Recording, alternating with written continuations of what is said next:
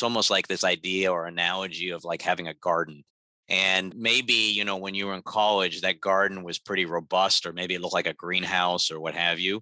I think of this analogy actually now I think about because I actually did used to run a greenhouse when I was in college. But the flip side, though, is that once they become a resident, maybe it's more like an air plant or like a cactus.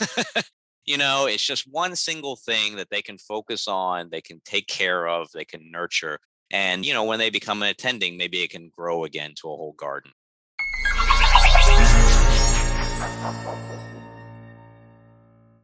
Hello, and welcome to Doc Working, the Whole Physician Podcast. I'm Jill Farmer, one of the lead coaches at Doc Working and one of the co hosts of the podcast. And I'm really excited today to be joined by Dr. Roy Phitayakorn. He's an endocrine and general surgeon at Mass General Hospital in Boston, and he's an assistant professor of surgery at the Harvard Medical School. And he also has a rather interesting hobby that I think we're going to use as the launching point to talk about some of the importance of work life balance concepts that we talk about a lot here on the podcast. So, Roy, thanks so much for joining us today for this conversation. Oh, thanks so much for having me. So, tell us a little bit about what is this interesting or quirky hobby that you have outside of your work as a physician, as a surgeon, and as a professor. Yeah, so it's definitely quirky. Well, it started, to be honest with you, with fans. So when my wife, uh, now wife, but then girlfriend, and I were dating, for my birthday, she gave me an old electric fan.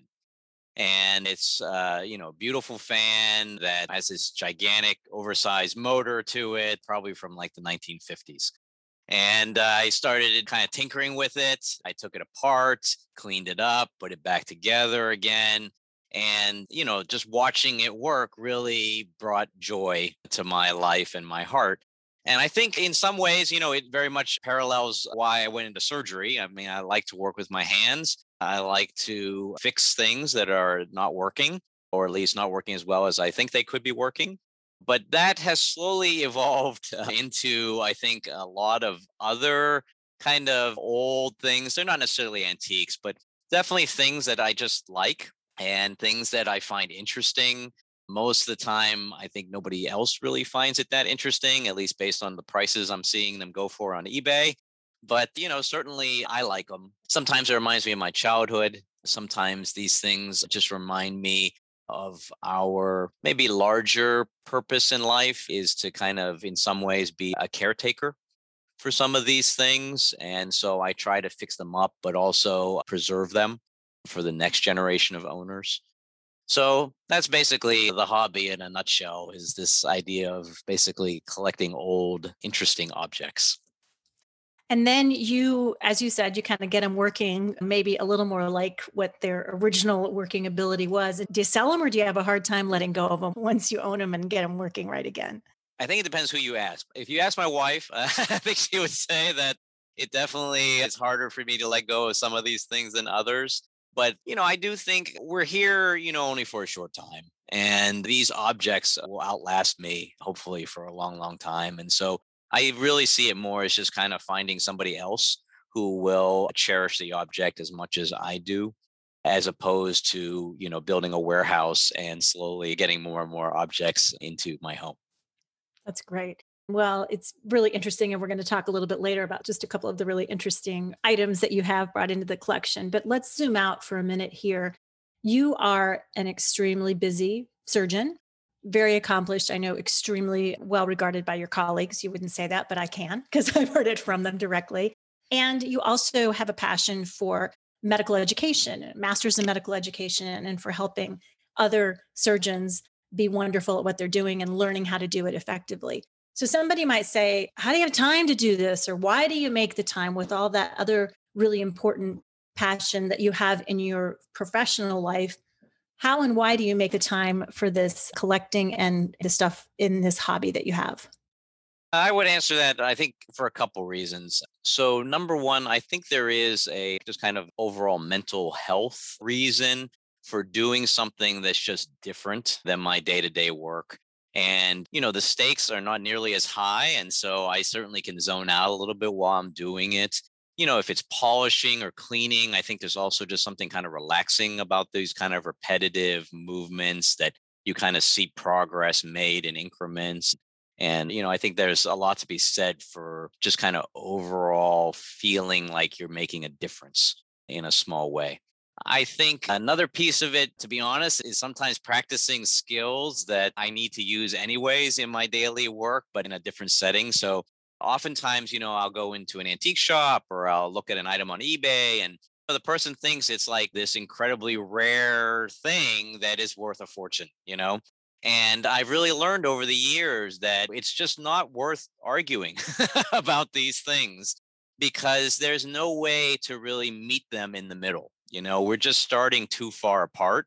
And those negotiation kind of practice sessions really pay off because I certainly have found in my daily work, you know, sometimes I'm just really, really far apart from someone else. And rather than sit around just kind of going around and around in circles, maybe it's best to just, you know, break away and just find another person to work with type of thing. And I think that's been, you know, a good lesson, I think, to learn and certainly safer to do it with old objects than your daily work environment. Well, you said two things from a life coaching perspective that I absolutely loved. And so I want to break those apart just a little bit because I think there was so much goodness in there. And one is that you have this interest in collecting and then in improving these interesting items that you take on is like changing the channel in your brain, right? You're on one channel, a lot of intensity that requires a lot of focus that can create decision fatigue, all the things that we know from being in the highly pressurized situations of a surgical suite and all the other things that come with that. So, your hobby is kind of a chance for you to change the channel. And what I experience a lot of times with clients is when they allow themselves to do that, it's a way that they recharge their batteries. Do you find that for you too? That if you're feeling tired or overwhelmed, that this is a way that it kind of, even though you're doing something while you're doing it, it is a recharging activity? Absolutely. It's definitely recharging activity. And I think it's so recharging that, to be honest with you, maybe I shouldn't say this on the air, but you know, my daily workday, sometimes you just need a break, you know, and I find I'll just go to eBay, you know, they'll still let me get onto that site and I'll just look at some things, you know, and it just helps me relax for five, ten minutes in between meetings or in between patients, you know, and like you said, help you refocus on the day and then just kind of recharge so I'm ready to keep going. I also think it's also recharging in the sense that when you get to interact with other people who like these items or like these same things, there is a passion, I think, that they have for these objects that although maybe I don't have necessarily the same passion for it, it's just nice to see, you know, and, it almost like creates like kind of a community of collectors, which is also very recharging. Yeah, I love that. Yes, one of our most primal basic needs is community. And so we have built in communities, right, in hospitals and colleagues and patients. And it's nice to create a community around something that's a little different too. It's not that one is mutually exclusive to the other, but there is some rejuvenation in having something again, that this changes the channel on your brain and gives you a chance to tune in and recharge on something else. The other thing that you said that I think is super helpful is a lot of times I think medical professionals can feel very siloed like, well, I've got my work life, I've got my home life, I've got my academic life, I've got my clinical life.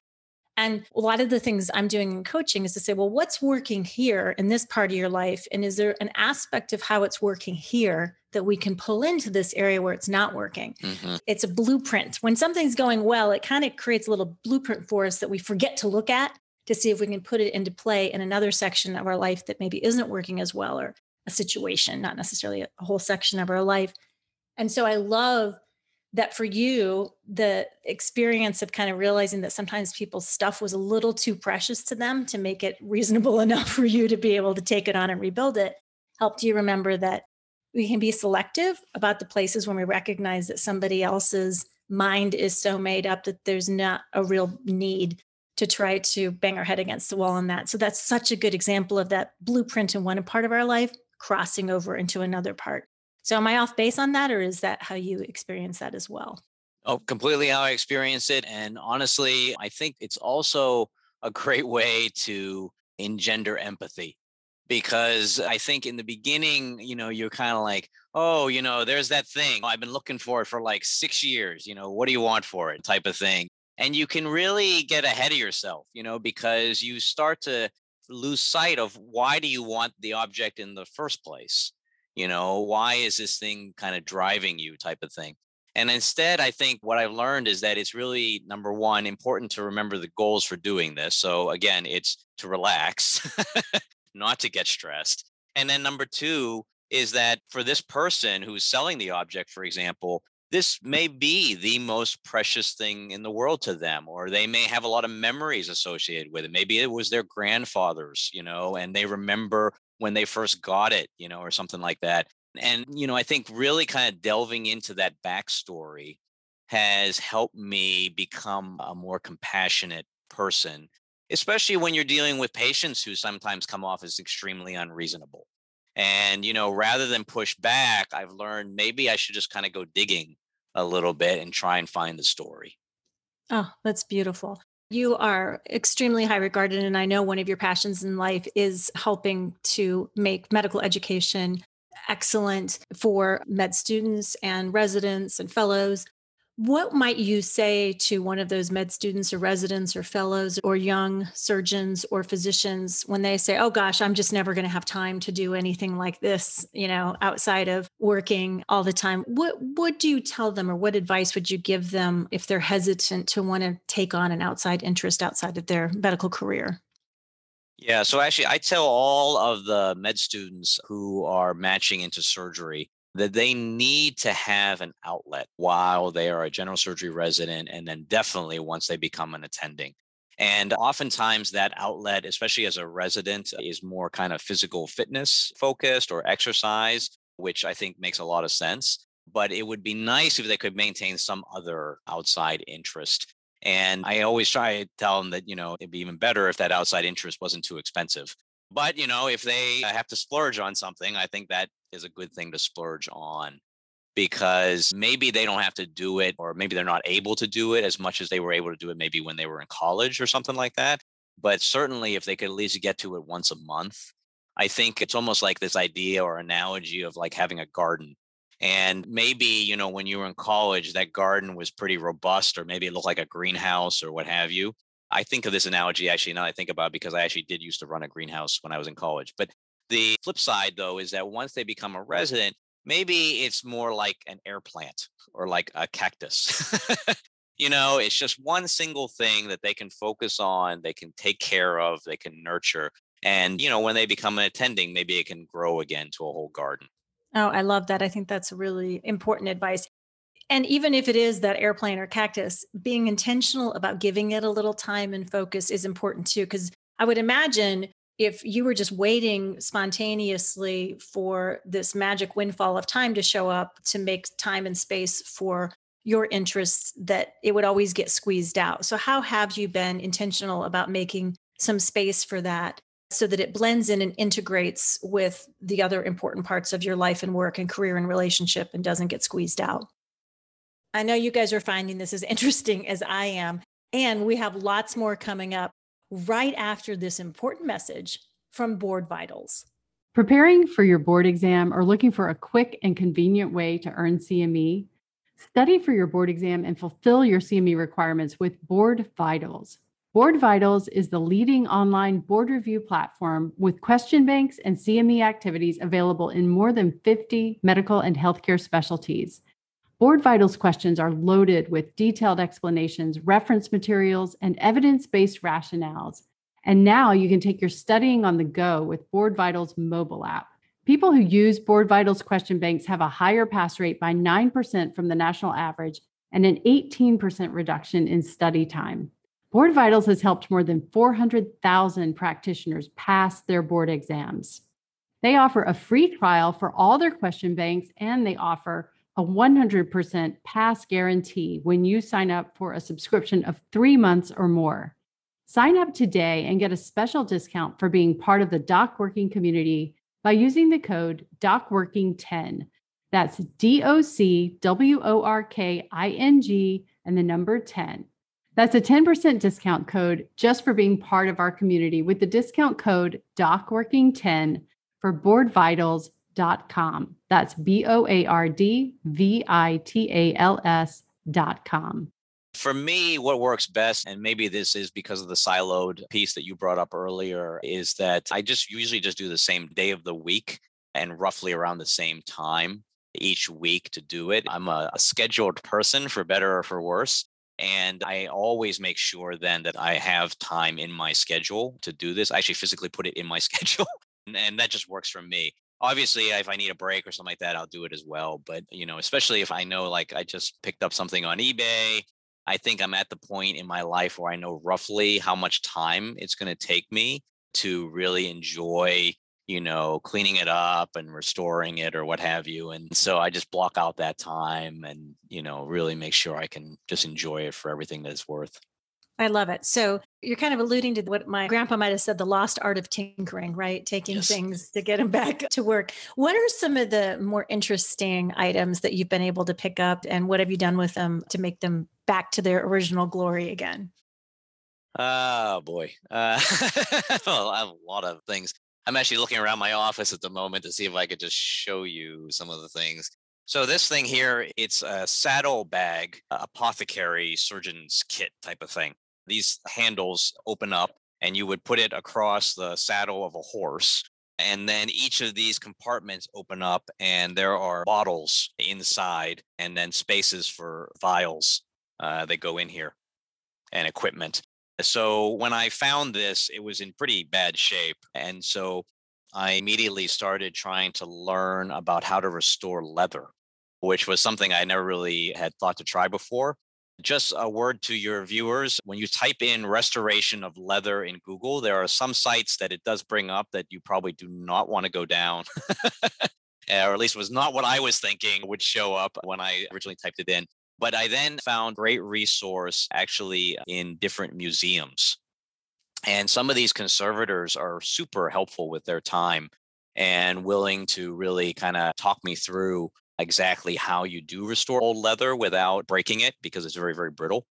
And so it, this whole thing ended up becoming this whole process of learning, you know, how to restore old leather and then cleaning it once you're done. And of course, the vials, some of them have uh, atropine and belladonna and opiates in them. So they're actually can be physically dangerous if you're not careful. And so, you know, that was also a whole part of the learning process, which I thought was just amazing. I have a boom box over here uh, from the early 80s. It's massive. It's about probably 55 pounds because it's all metal and there's hardly any plastic in it because that's just the way they were made. That took a while to clean. Once I was cleaning it, I actually discovered it actually has a burglar alarm in it, which I thought was crazy. The only reason I found out was because after I found 12D batteries to make this thing run again, the thing went off and I end up with ringing in my ears for a couple days. But, you know, it's just amazing that these things, which are already so heavy, you know, I remember as a kid, you know, you see them breakdancing, that sort of stuff.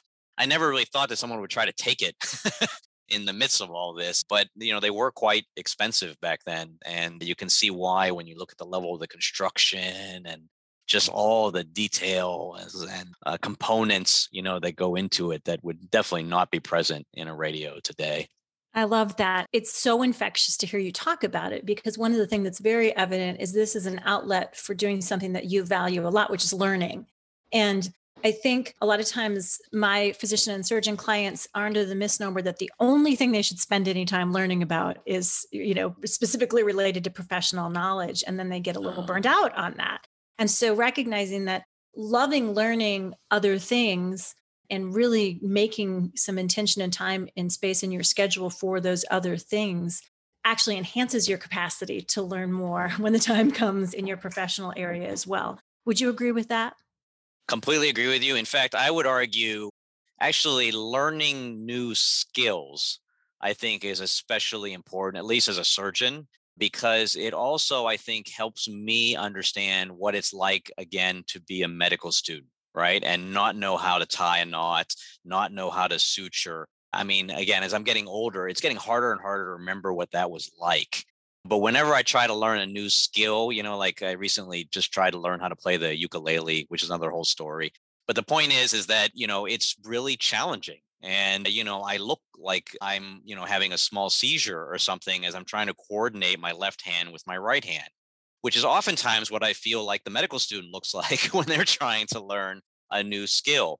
And so it really helps me, I think, you know, step back and say, okay, so if I'm the student in this case, you know, what do I tell myself to really try to learn this skill? And it always occurs to me, okay, first thing is deconstruct the procedure, you know, break it down.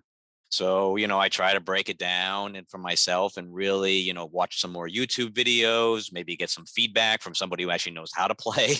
You know, all these different things really, I think, help me become a better teacher to my students. Dr. Roy Phitayakorn, this has been so enlightening. Thank you for sharing not only insights into your own collection and what motivates you in your hobby outside of work, but helping us to see how it can really enhance and give more joy, passion, meaning to people's lives and help them become better physicians and surgeons as well. It was really, really great to have you. Of course, general and endocrine surgeon at Mass General Hospital, as well as an associate professor of surgery at Harvard. Thanks so much for joining us for this conversation. No, thank you. I'm always happy to enable any of your listeners with these collecting hobbies. Just let me know. Thanks, all of you, for tuning in to listen to this edition of Doc Working, the Whole Physician podcast. We have something new and exciting to tell you about, so I want you to hop over to docworking.com.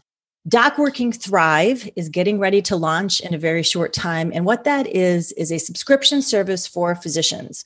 It includes an excellent self paced course called STAT that is all about quick wins for living well. It is group coaching.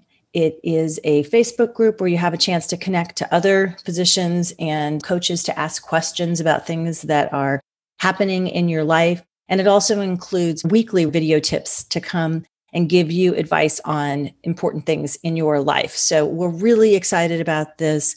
The price is almost too good to be true. It's so good. And I really think it's going to be a fabulous support network for physicians. So we hope you hop on over, check out Doc Working Thrive today. And until next time, we'll see you on Doc Working, the Whole Physician Podcast.